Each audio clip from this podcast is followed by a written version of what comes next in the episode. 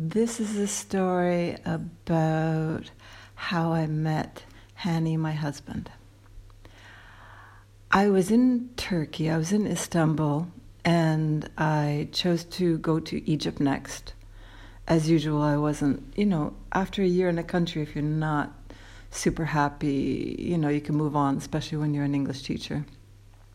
So I tried, you know, these dating websites and meeting people on these dating websites. And I found Hani. And he was immediately, as soon, I remember the day I was sitting in the office at the school, the language school I was teaching in, um, English time in Istanbul, and in Bakırköy.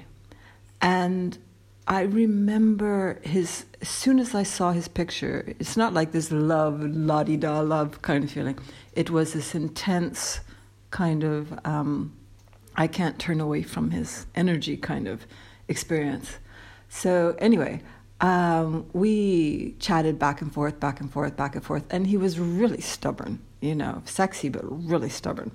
I'd never met Egyptians. I'd known Lebanese, I'd known Moroccans, I'd known you know, Turkish friends, but never Egyptians. And Egyptians are famous, you know, for being really, you know, they really try the patience of people. I mean, that's the the kind of negative take on it.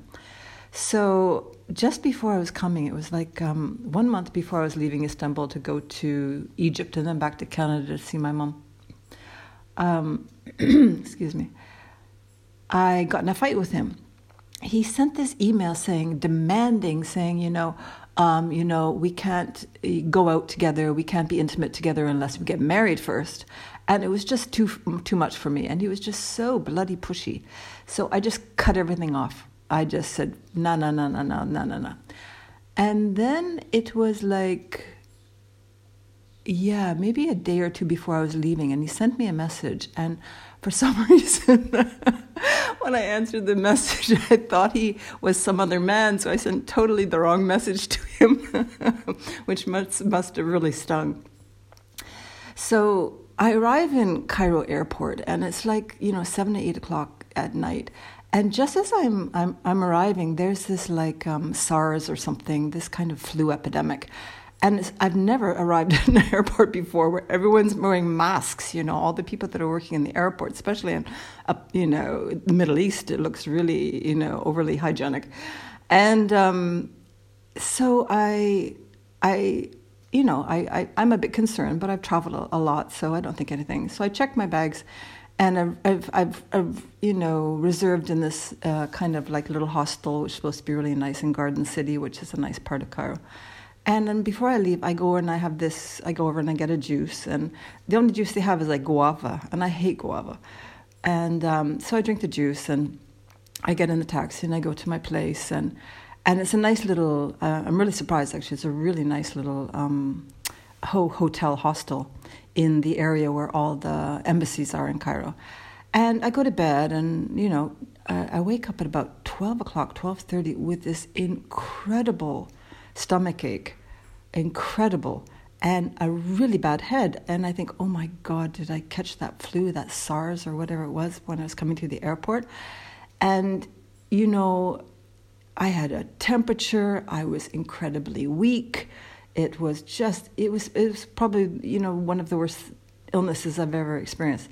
And so one day went by, and the people in the hostel were kind of concerned about me because I wasn't leaving my room, and they could see I was just as white as a ghost. And then another, the second day went by, and all of a sudden I just broke down, and I just wanted Hani. I just, you know, I mean, women, we always, you know, love the thought of turning to a gorgeous man when we're down. So I picked up the phone and I called him, and he was so happy to hear from me. And he was over in Alex in Alexandria, which is, you know, over on the coast and takes quite a few hours. And I said, um, I said, Come, can you please come? I'm so frightened. I don't know why I'm sick. I'm really lonely, which is far more vulnerable than I usually am. And he said, Okay, okay, okay, Robbie, I'm, I'm coming. And the next day, I remember I, I felt a bit better the next day. And I, I put on this really pretty olive green dress, I remember. And then he finally came to these glass doors on the second floor where the the hostel was. And he was this huge, heavy set, Mubarak kind of, you know, square jaw, you know, huge presence, gorgeous smile, suntan, and just, oh my God, I was just swept off my feet. And that was the beginning of seven incredible years in Cairo with my husband Hani. And do you know why it was that I got ill? I got ill because the guava juice, which I still cannot drink to this day, had gone bad. And I actually had food poisoning. I shouldn't laugh. So, but it was, you know, if I hadn't been that ill, I probably never would have become so childlike and turned to Hani in the way I did, and with such abandon that he just couldn't turn me down, and he overrided his overrid.